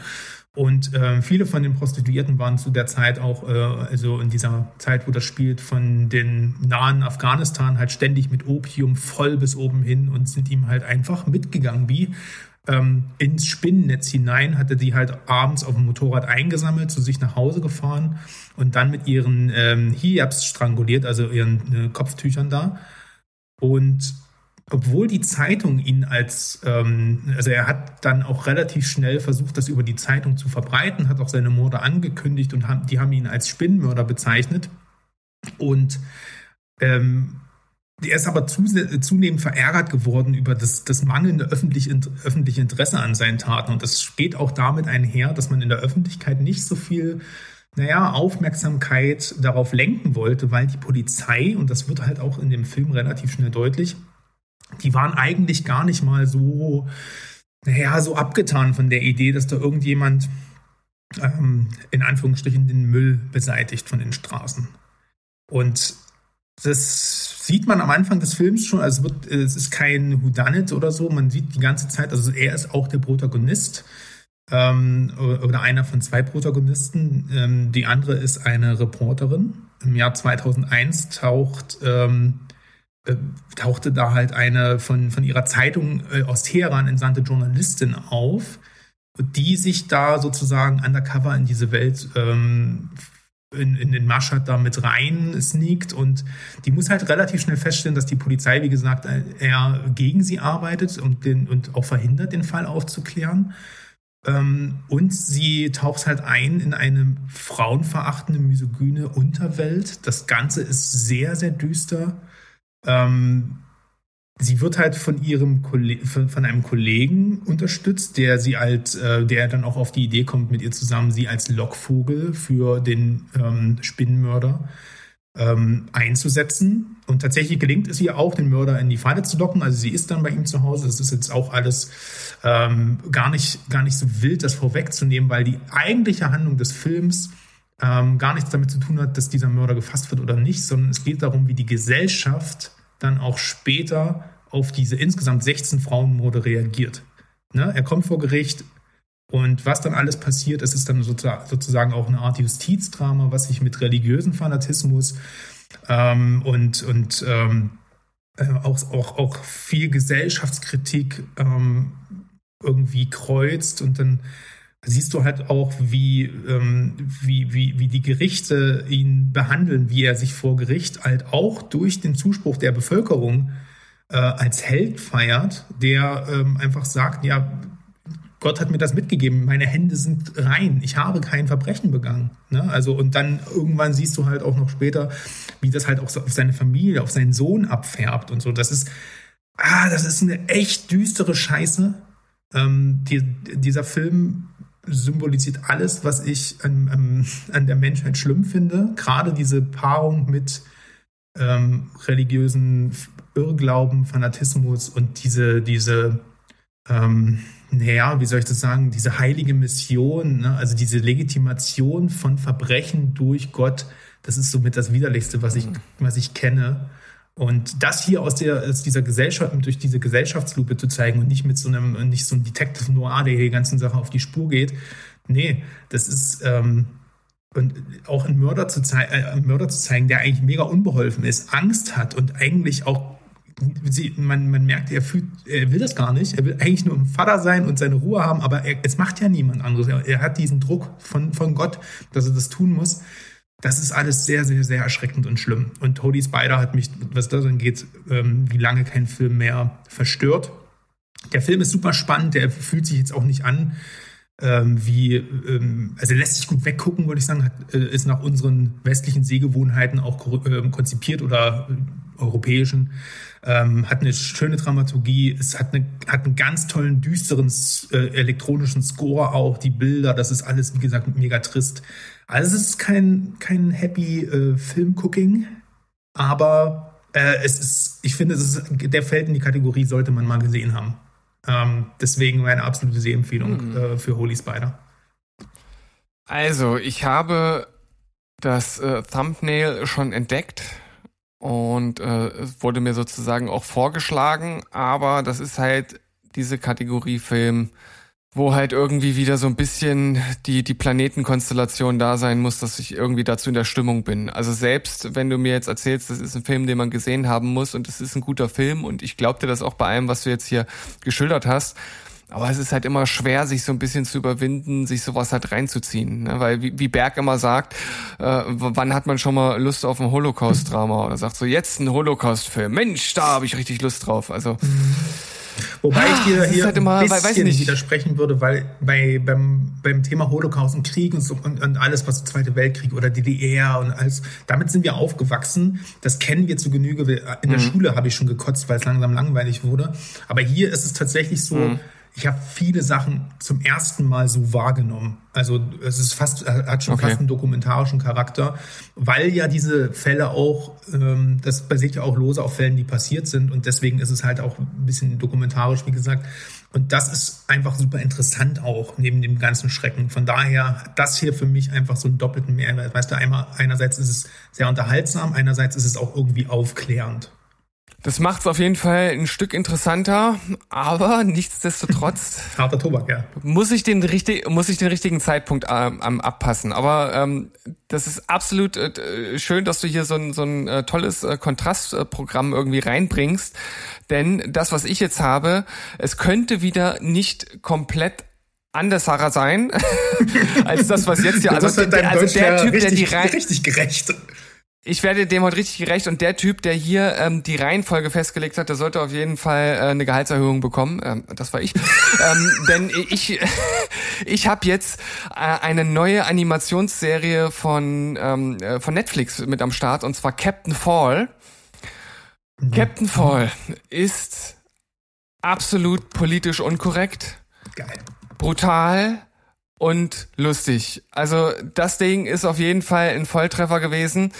Worum geht's? Es geht um ein ähm, um ein Schiff, um so eine um so ein großes Kreuzfahrtschiff, das von einem Syndikat ähm, ja, äh, das Syndikat besitzt dieses Schiff und äh, schmuggelt damit allerlei Zeugs und macht damit ähm, allerlei kriminelle Dinge. Dahinter steckt natürlich ein so richtig klischeehafter ähm, Bond-Bösewicht mit Katze und halb verdunkeltem Gesicht.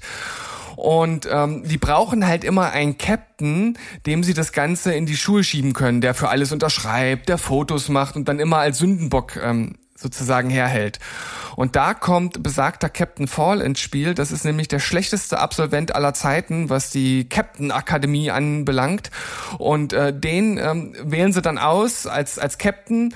Und das ist halt so ein Typ, der ist halt total liebenswürdig. So, so ein bisschen so Ted Lasso-mäßig, ne? nur dass er halt nicht so intelligent ist. Ähm, irgendwie immer gut drauf und sieht halt in allem, wo eigentlich jeder praktisch kilometerweit das, das, das Schlimme schon sieht oder das Kriminelle oder si- sich irgendwie mal denkt, hm, irgendwas ist hier komisch. Da denkt er dann zwar auch immer, "Ja, irgendwas ist komisch, aber macht's dann halt trotzdem. Na, also er erkennt halt die, diese ganzen äh, Dinge, die ihm praktisch mit dem Zaunpfahl in die Fresse gerammt werden, die erkennt er halt nicht und daraus ergibt sich dann letzten Endes äh, die Komik und auch dieses ganze äh, politisch Unkorrekte. Und ich kann euch jetzt mal hier so eine, so eine kleine Auflistung geben, was hier alles so Themen sind, die hier abgehandelt werden. Es gibt einen Menschenzoo. Es werden Albinos gekidnappt und deren kleine Finger als Glücksbringer zu verkaufen.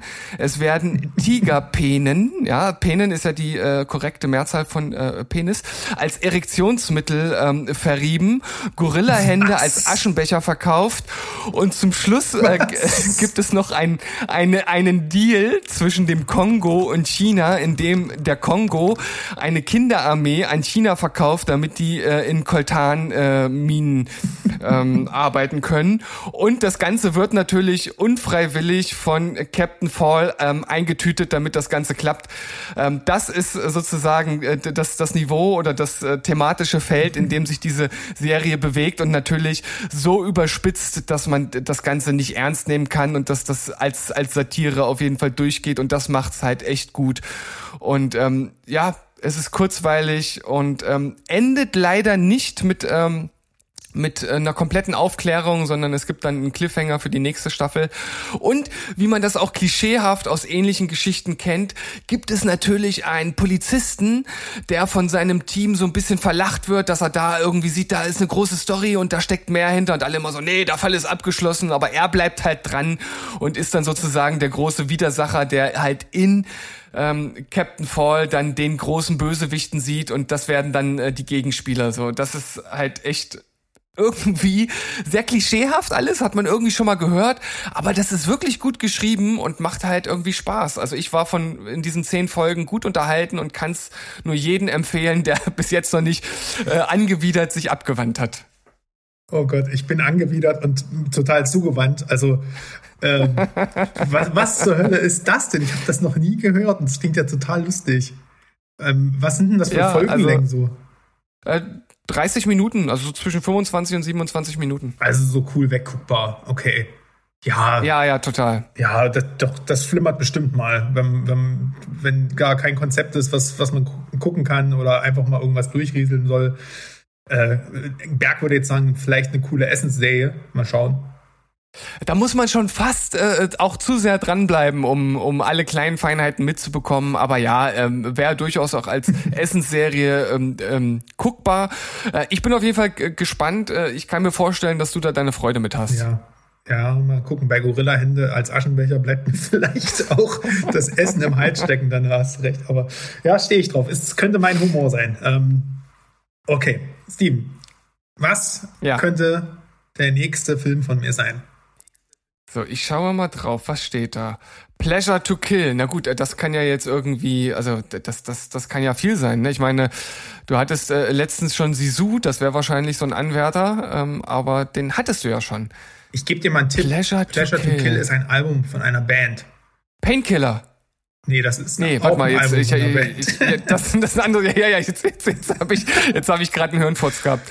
Ähm, Pleasure to Kill ist von, von, äh, von wem ist denn das? Von, von Ja, Megadeth? Äh, Nee. äh, Na fast. Es ist ein bisschen nationaler. Du googelst aber auch einfach nicht.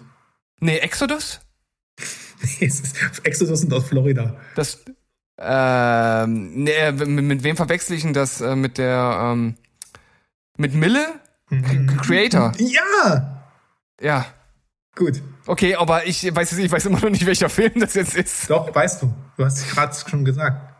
Ach, oh, du bist ja ein krasser Typ. The Creator. Kleines Musik Vor allem hätte ich auch drauf Äh, ja, vor allem hätte ich ja auch drauf kommen müssen, beziehungsweise nicht drauf kommen müssen. Ich, ich wusste ja, du hast es ja angekündigt, dass du den mitbringst. Ja, ich habe den Film The Creator mitgebracht. Ähm, boah, ja, ich mache einfach mal so rum. Das ist für mich der, einer der besten Filme des Jahres. Ähm, Hm. Ein absolutes Science-Fiction-Meisterwerk in meinen Augen mit ein paar Flaws, die man haben kann. Da komme ich gleich nochmal dazu. Ich glaube, das liegt ein bisschen einfach auch im Sinne, was bist du für eine Art von Filmschauer? Aber ich denke, unbestreitbar kann man sagen, dass es einer der schönsten Filme seit langem ist. Äh, und vor allem, es ist hinter diesem ganzen Bombast, den der Film ja auch in sich hat, hinter dem, der ganzen äh, Kreativität und Message eine absolute Hollywood-Revolution. Warum das so ist, spreche ich gleich nochmal an. Aber ähm, The Creator, erstmal so ein paar Fakten, ist, ein, ist der neue Film von Gareth Edwards. Das ist ähm, der Typ, der uns den 2014er Godzilla, aber auch Rogue One geschenkt hat. Und noch viel wichtiger, gerade jetzt auch für The Creator, der sein ähm, Film, ähm, Schaus äh, Realfilm-Debüt hatte 2010 mit dem Film Monsters. In Monsters geht es eigentlich nur um ein Pärchen, was im Urlaub ist und irgendwann in so eine Invasion von so Mon Alien-Monstern gerät. Und das, und er kommt halt aus dem Effektehandwerk und hat halt damals schon bei diesem kleinen Film Monsters für, weiß nicht, äh, für ein super geringes Indie-Budget zumindest, einfach on Location mit den Schauspielern gedreht und im Nachhinein selbst in seiner kleinen Butze ziemlich gut gealtete Effekte rein, äh, reingelegt und äh, der Film ist nicht schlecht gealtert, kann man sich heute noch angucken und äh, ist ein Paradebeispiel für Guerilla-Filmmachen. Und nach diesem größeren Film, also gerade der Star Wars-Film, ist er wieder ein bisschen zurück zu seinen Wurzeln hier gegangen, denn der Creator ist tatsächlich wieder so entstanden wie Monsters damals. Also minimales Kamerateam, also er hat teilweise selbst die Kamera geführt. An, für, die, für die großen, weiten Shots war hier ähm, ähm, Greg Fraser zuständig, der Typ, der für Dune den Oscar bekommen hat, der The Batman schon bebildert hat und eben auch Rogue One, ähm, also großartig. Ansonsten hattest du halt, hatten die halt ein bewegliches Licht und sind halt wirklich fast nur mit den Schauspielern und minimalen Team halt durch die ähm, on, durch die realen Locations, man muss es ja heutzutage hervorheben, äh, durchgegeistert. Und das Geile ist, jetzt nehme ich den ganzen, den ganzen Kram doch, äh, doch mal vorweg, weil es passt. Die haben das Ganze mit ähm, Sony FX3 Kameras gedreht. Also das nicht mit IMAX oder mit irgendwelchen großen Reds, sondern die, das sind im Prinzip kleine Handkameras, die man so für 5000 Euro bekommen kann. Ähm, die sind auch schon Mhm. jetzt gar nicht das Neueste vom, das ist irgendwie 2021 sind die Modelle, die hier in dem Film benutzt wurden. Ne, die können ähm, auch 4K-Aufnahmen und sowas, aber im Prinzip ist das eine kleine Handkamera. Die kannst du mit durch das, durch den, durch das Dickicht, du kannst die mit ins Wasser, ne? du kannst halt wirklich an das Geschehen ran.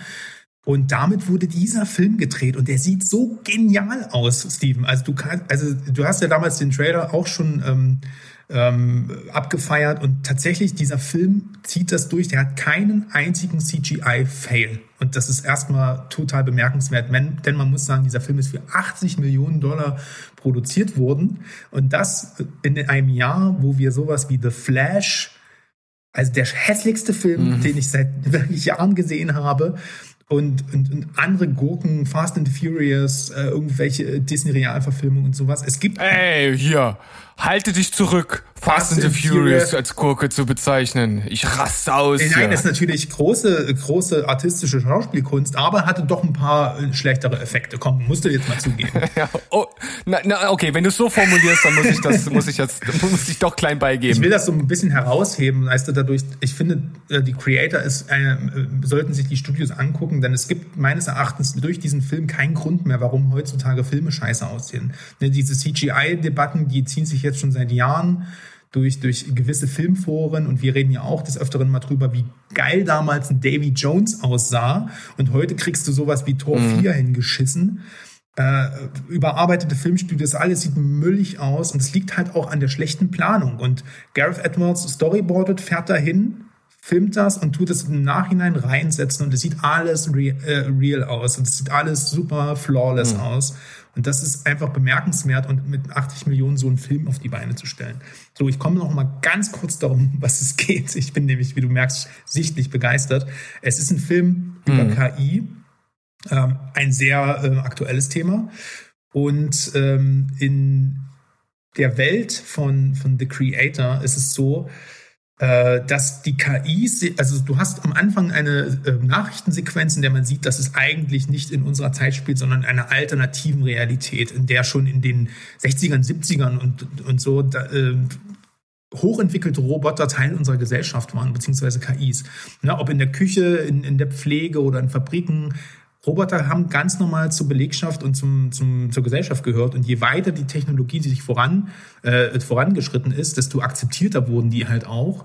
Ähm, hier so sogenannte Simulates, also Simulanten genannt. Ähm, du hast halt nur, also die sind, haben halt auch wie Menschen agiert. Du hast halt nur hinter dem Kopf so eine Art Hohlraum ähm, gesehen. Und Im Prinzip könntest du das auch einfach verdecken und dann würdest du einfach keinen Unterschied mehr sehen, ähnlich wie ein Blade Runner äh, bei den Replikanten. Ne? Mhm. Und ähm, dann kommt es allerdings von einem vermeintlich von der KI gezündeten nuklearen Sprengkopf, in äh, der halt Los Angeles in Schutt und Asche legt. Und das ist sozusagen die Initialzündung dafür, was, ähm, was wir in dem Film sehen. Es beginnt nämlich ein langwieriger, jahrelang andauernder Krieg zwischen der USA und ähm, den nach Neuasien, sich zu, also eine fiktiver Zusammenschluss von Südoststaaten, in diesem Film ähm, Heimatstätte von diesen Simulanten, die eben dort ihr, ähm, ja, ihr Zuhause gefunden haben und in Frieden leben. Tatsächlich ist es hier nämlich so, dass der USA der Aggressor ist und die KI einfach nur will, dass die sich alle mal verpissen und die in Ruhe Farmer sein können. Und ähm, da sehen wir halt die Roboter in friedlicher Harmonie, auch mit Menschen natürlich dort zusammenleben.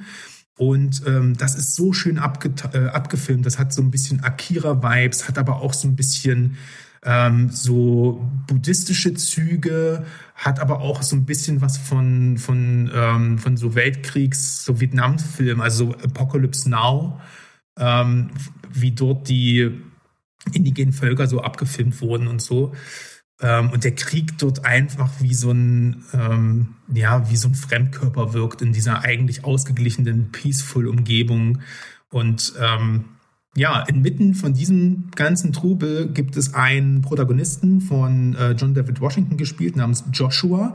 Der war in New Asia als Undercover-Agent am Anfang des Films, sieht man das so in Rückblenden tätig hat dort auch eine Frau kennengelernt und äh, ist quasi auch Vater geworden. Und dann gibt's ein, äh, na, dann wird das irgendwann aufgedeckt, dann gibt's einen Zwischenfall und so weiter. Und letztendlich, ähm, Jahre später, muss er wieder, wird er von der, von der US-Regierung wieder äh, mit dem Militär in diese Kampfs, Kampfgebiete reingeschickt und muss dort infiltrieren, muss eine neue Schöpfung der KI sozusagen befreien, eine neue ähm, eine, eine neue, einen neuen Creator, einen Erschaffer von einer quasi Waffe, die das Ende des Krieges hervorrufen könnte. Und das muss, kann ich vorweg sagen, weil wer den Trailer gesehen hat, weiß, dass er dann am Ende auf ein Kind trifft. Also ein KI-Kind, ein Simulate-Kind, das erste seiner, seiner Art.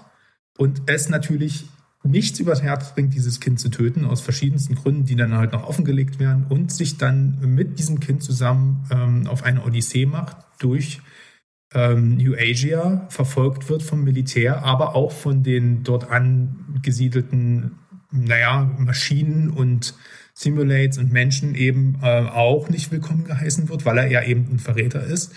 Und das Ganze ist dann halt dieses bekannte Schema von einer Vaterfigur auf der Flucht mit einem Kind, was außergewöhnliche Kräfte hat und so ein bisschen auch Messias. Ne? Also es ist alles jetzt nichts Neues, aber wie das Ganze hier gekreuzt wird, wie hier mit Bildsprache, wie hier mit, ja auch wieder mit religiösen Themen trifft auf ähm, Militär. Da gibt es unglaubliche Sequenzen mit riesigen Panzern oder ähm, so Selbstmord. Äh, äh, Druiden, die quasi einfach nur durchlaufen. Also das, das hat auch ganz viele Referenzen an, an, an Nahostkonflikte, ähm, die, da, die einem hier dann teilweise wieder Erinnerungen wachrufen oder auch Vietnamkrieg. Ähm, das ist ein hartes Ding, ein, ein, harter Kriegsfilm teilweise. Viele Versatzstücke kennt man, wie gesagt, schon, aber nichtsdestotrotz ist es in seiner Zusammenführung, wie hier ähm, Genres miteinander gemischt werden, und wie unglaublich ästhetisch das alles ist, es hat mich das komplett berührt. Und ich glaube, am Ende, ne, es gibt hier auch wieder einen Todesstern, ne, also da kommt er nicht drum rum. Wenn, wenn Gareth Edwards, Edwards ein was kann, dann ist es Scale. Na, das war jetzt in Godzilla ja schon. Du hast so eine Leuchtrakete gesehen und das fliegt ewig weit hoch und dann denkst du dir so, was ist denn? Dann siehst du, das ist gerade mal das fucking Bein von Godzilla. Also das sie aus dieser POV-Perspektive zu zeigen oder eben auch den Todesstern, der über einem Planeten auftaucht und eine Stadt in die Luft jagt. Das sind so, so oder einfach einen Schatten auf einen Sternzerstörer wirft. Also er kann halt mit Scale so gut arbeiten. Das hier auch so. Hier gibt es halt so eine Superwaffe auch von der US-Regierung, die dann mit so einem mit so einem Laser quasi dann einzelne Ziele ins Visier nimmt und du weißt immer, wenn du diesen Lichtstrahl siehst, dann hast du nur noch Sekunden. Da wird mit so viel mit Spannung gespielt. Ne? Auf der anderen Seite hast du hier auch ganz, also ganz wenig Humorspitzen, aber wenn, dann hast du mal was Geiles, zum Beispiel ein US-Übersetzer, der halt ja, ne, die werden die ganze Zeit Fuck you, Motherfucker und so machen sie Liebe mit ihrer Mutter und so, weil natürlich das alles zensiert ist bei, den, bei, den, bei der USA. Ähm, das ist, gibt, aber es ist so ein sehr organischer, natürlicher Humor, der auch gut in die Welt passt. Und generell ist das Worldbuilding halt einfach es ist so gigantisch. Also ich könnte mir vorstellen, dass es zu Creators Comics gibt oder Buchreihen oder sowas, weil die Welt so schlüssig ist. Aber das gibt es gar nicht. Das hat er sich alles ausgedacht. Wahrscheinlich viel Blade Runner, viel Apocalypse Now und, und, und viel Anime. Und da steckt ganz viel drin, was wir kennen. Aber es ist so schöne Mixtur und so eine schöne Hommage. Ähm, am Ende äh, wird es sehr emotional. Hommage. Es heißt Hommage. Hommage. Okay. Äh, ich, ich quatsch schon wieder zu viel am Ende. Es ist eine, ähm, steht und fällt der Film, glaube ich, damit, wie du den Ausgang beurteilst, weil ähm, es mhm. ist ein bisschen emotional, es ist ein bisschen kitschig, kann man es auch finden. Mich hat das aber auf einem Level getroffen, wo ich das sage, wo ich sage, das, das haben die Figuren verdient. Ich finde das gut so, wie das ist. Ähm, und ähm, ich möchte das auch so. Ähm, ich finde auch diese Emotion hat der Film dann gebraucht, weil er doch sehr viel sich mit künstlichen Themen auseinandersetzt. Ähm, Macht euch da selbst ein Bild. Auf jeden Fall ist es eine Sehempfehlung. Auf jeden Fall ist es eine kleine Blockbuster-Revolution. Und auf jeden Fall ist es ultra schade, dass dieser Film gerade gnadenlos baden geht, weil sich niemand dafür interessiert. Er, hat, mhm. er ist kein Franchise, er hat keine großen Names drin. Der Film ist nicht, den kann man nicht vermarkten und ich hoffe, dass er zumindest seine doch gar nicht so hohen Produktionskosten wieder äh, einspielt, weil das ist, finde ich, genau das, was Blockbuster Hollywood braucht. Ähm, und ich absolute Sehempfehlung. Der Score von Hans Zimmer ist Gänsehaut. Also äh, habe ich auch erst im Abspann erfahren, dass er dabei ist. Und der klingt auch nicht so, weil es ist sehr viel Elektronik, trifft auf ethnische Instrumente. Also genau das, was in diesem Film auch aufeinander prallt. Ähm, und gar nicht so diese Hans Zimmer Epik. Wunderschön. Also wenn ihr euch den Soundtrack gibt, dann gibt, dann ähm, macht mal den Song Heaven oder True Love an. Die sind wirklich, ähm, da läuft euch die Gänsepelle über den Rücken. Äh, für mich ein kleines Sci-Fi-Meisterwerk und ähm, jetzt kann ich auch durchaus noch ein paar Monate auf Dune 2 warten. Da habe ich meinen Science-Fiction-Epos doch dieses Jahr noch bekommen. Ja, du, du machst es mir jetzt auf jeden Fall äh, nicht, nicht einfach, ähm, weil ich ja auch äh, super viel Bock auf den Film hatte und jetzt auch schon so viel Gutes darüber gehört habe und das setzt dem Ganzen ja jetzt im Grunde genommen die Krone auf. Also äh, komme ich ja eigentlich äh, gar nicht drum herum, den auch noch irgendwie im Kino zu schauen. Ich muss mal gucken, ob ich das irgendwie einbauen kann, weil ich habe halt auch richtig Bock da drauf. Das ist so auch einfach nur übelst deine, dein, dein, dein Genre. Also das ist, also ich glaube, du kannst den gar nicht schlecht finden. Nee, ich, ich, ich, ich glaube auch nicht. Ja, schön, dass du auf jeden Fall hier mit einem absoluten Highlight deine Seite abgeschlossen hast, äh, denn äh, ich habe mir für den Schluss eine kleine Randzone aufgespart. Oh, das ist doch mal ein schönes Outro. Aber wir sind heute auch Auf wirklich eine ähm, Sinuskurve an Emotionen hier. Das ist die Rentzone.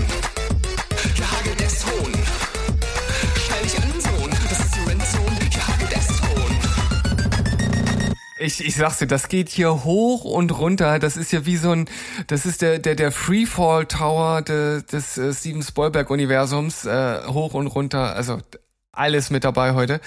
Ähm, wobei der Film, den ich jetzt äh, geschaut habe, ich habe ihn umschrieben mit, wenn es mal nicht so läuft, gönn dir einen Snickers. Und ich erkläre auch gleich wieso, denn auf den ersten ähm, Hinhörer und auf die erste Erklärung, welcher Film das ist, äh, kann man das, glaube ich, nicht in Verbindung bringen. Es handelt sich um einen Film, der gerade absolut äh, trendet. Der ist auf IMDb auf jeden Fall gerade irgendwie in der in der Top 10 der trendenden Filme, ähm, ist auch in den Top 10 ähm, auf Netflix und kommt auch aus einem trendenden Land, äh, Spanien, ja, die ja in letzter Zeit auch ähm, einiges ähm, auf Netflix veröffentlicht haben. Und es handelt sich um Nowhere beziehungsweise Nirgendwo. Ich weiß nicht, ob du irgendwas von dem Film mitbekommen hast. Äh, Nochmal, wie heißt er? Ähm, Nowhere, nirgendwo. Ach so, dass man, das, das ist ein Unter, das ist ein Beititel gewesen. Okay, jetzt, jetzt ähm, habe ich nicht, habe ich nicht gerafft. nee, nee, nee, also der, der, Originaltitel ist Nowhere und halt Mhm. Und nirgendwo, halt der deutsche Deutsch. Beititel. Ja. Deswegen, das, das wirkte gerade ein bisschen komisch. Äh, Nowhere, nirgendwo. Ähm, nee, habe ich, äh, habe ich tatsächlich äh, überskippt oder bisher noch nicht gehört. Also ich habe mir die Prämisse durchgelesen und bin für sowas ja immer äh, zu haben. Es ist ja im Grunde genommen äh, eine Art Kammerspiel und zwar geht es um eine schwangere Frau, die bei einer Flucht, ich erkläre auch gleich noch, ähm, was für eine Flucht das ist, ähm, durch Umstände, die nicht ganz logisch sind, ähm, in einem Schiffscontainer im Meer landet und dort irgendwie überleben muss. Das ist sozusagen die, die Prämisse des Films. Das Ganze spielt in einer nicht näher beschriebenen Zeitebene, in der ein Regime regiert, das aufgrund von Ressourcenknappheit Frauen und, äh, äh, und Kinder und Schwangere, also ich glaube nur schwangere Frauen und Kinder halt hinrichtet, weil die halt sonst zu viel Ressourcen verbrauchen. Das wird halt auch nicht irgendwie näher, näher erklärt, warum das so ist. Und deshalb gibt es halt Menschen, die fliehen. Und dazu gehört auch ähm, das, das äh, pro- protagonistische äh, Ehepaar hier und sie ist, wie gesagt, ähm, höchst schwanger, also praktisch kurz, kurz vorm Entbinden. Und das Ganze startet halt ähm, über so Sch Schleuserbanden in, in Lastwagen, wie man das im Grunde genommen jetzt auch so aus den Nachrichten kennt, wie das halt, wie das halt so gemacht wird. Und das sind halt auch, auch alles, alles Ver Verbrecher, denen es halt nur ums, ums Geld geht und irgendwie kommt es dazu, dass die beiden getrennt werden. Allein dieser Umstand, wie das ähm, dort abläuft, ist schon so, wo man das erste Mal sagt, okay, irgendwie hätte man das doch jetzt noch irgendwie verhindern können. Aber gut, das lasse ich nochmal durchgehen. Ähm, dann kommt, äh, kommen die in eine Grenzkontrolle, wo die sich in äh, dem Laster, der sozusagen äh, hinten so ein, so ein verstecktes Abteil hat, so die letzten zwei, drei Meter des, des Containers, wo dann alle drin sind, also so eine doppelte Wand, die da reingezogen ist. Und dort verstecken die sich. Und natürlich kennen die äh, Grenzleute das, finden das heraus. Und die Leute, die dort drin sind, die werden alle erschossen. Aber sie rettet sich nach oben auf so eine Art Box oder Container, äh, ist dann praktisch zwischen so 20, 30 Zentimeter zwischen Decke und, und dem, und, und dem oberen dieser Box. Und dort versteckt die sich und wird natürlich nicht von diesen Gren von der Grenzpatrouille dort dort entdeckt. Das ist schon so das erste Mal, wo man so sagt, okay, mit der Logik hat's der Film nicht so ganz. Und selbst wenn man darüber hinwegschaut und dass sie dann irgendwie auf mit dem Container auf einem Schiff landet und dann gibt's einen Sturm und sie landet dann im Wasser. Bis dahin sagt man noch, okay, das kann ich irgendwie schlucken, aber dann passieren halt Dinge um Dinge um Dinge, wo man so denkt, das kannst du halt einfach nicht durchgehen lassen. Das ist so strunzenhohl, das kannst du einfach nicht glauben, was dort alles passiert und, und, und wie das halt abgetan wird. Also erstmal, ja, die befindet sich auf hoher See, sie ist hochschwanger und jetzt Mini-Spoiler, äh, sie kriegt in diesem Container das Natürlich. Kind. Natürlich. Natürlich. Im Salzwasser. Also sie gebärt das Kind praktisch in das Salzwasser hinein, wo ich so denke, ich bin kein Arzt, aber ob das funktioniert, ist irgendwie schon fragwürdig. Äh, und dann äh, versucht sie dann äh, dort mit dem Kind zu überleben. Das ist natürlich in so einem schwankenden Container auf hoher See auch schon irgendwie so ein äh, Unterfangen, wo du denkst, äh, alle zwei Minuten kommt irgendeine Welle, die das Kind wahrscheinlich da von, von der Box irgendwie runtergeschubbt hätte. Ähm, dann hat das Ding Löcher, dass sie irgendwie mit, äh, die sie mit Tape äh, ab, abdeckt, ja. Wo, wo, und dann macht sie sich irgendwo eine Markierung hin, so auf halber Aha. Höhe des Containers, so maximale Höhe, bis dahin, dann geht der Container unter. Naja, also wenn das erste Loch unten irgendwie äh, das erste Mal leckt, ist das Ding praktisch äh, in den nächsten paar Stunden untergegangen, äh, was auch nicht passiert. Dann hat sie in einem Metallcontainer mitten auf dem Meer natürlich Empfang mit dem Handy. Also wo du auch so denkst, äh, nee, äh, das funktioniert halt einfach nicht. Ähm, und äh, der einzige, mit dem sie deutsches, dort äh, kein, kein deutsches Gewässer. Nee, ähm, also ja, also du schlägst dir nur das Gesicht vor den Kopf. Ähm, und dann telefoniert sie mit ihrem Mann, statt den Notruf anzurufen. Und der Mann labert auch nur irgendwelchen Scheiß und hört dir nicht richtig zu.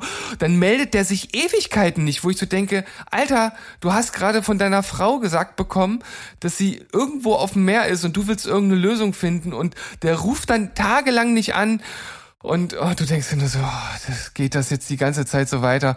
Und also wirklich eine dumme Sache nach der anderen. Und natürlich gab es irgendjemanden, der in dem Container so ein, so ein, ähm, so ein Bohrer dabei ha hatte, mit dem du Löcher in Metall bohren kannst, was natürlich auch total äh, gut für sie passt, weil sie dann anfängt, ein Loch in die Decke zu bohren, um dann irgendwie oben auf den Container zu kommen. Und sie bringt eine Lampe Und an. ähm, ne, ja, so ungefähr. Also äh, das, das ist das Niveau, das zieht sich halt, also wirklich eine Szene ist dümmer als die andere und du, das, ich, du kannst es halt einfach nicht ausschalten. Also wer, wer wer das halt irgendwie von einer Szene zur nächsten immer wieder äh, schlucken kann, der hat mit dem Film bestimmt seinen Spaß, denn er ist das muss man ihm zugute halten, verdammt gut inszeniert und ich finde auch die Hauptdarstellerin macht das wirklich gut. Und wenn man mal beiseite schiebt, dass diese, dass diese Geburt dort auf, auf, auf ein absoluter Schwachsinn ist, ist sie irgendwie schon packend inszeniert. Ähm, aber, und jetzt komme ich zu dem Snickers, bevor sie von ihrem Mann getrennt wurde, kriegt sie von ihm halt nochmal irgendwie so, so ein Snickers äh, an, an die Hand äh, gegeben.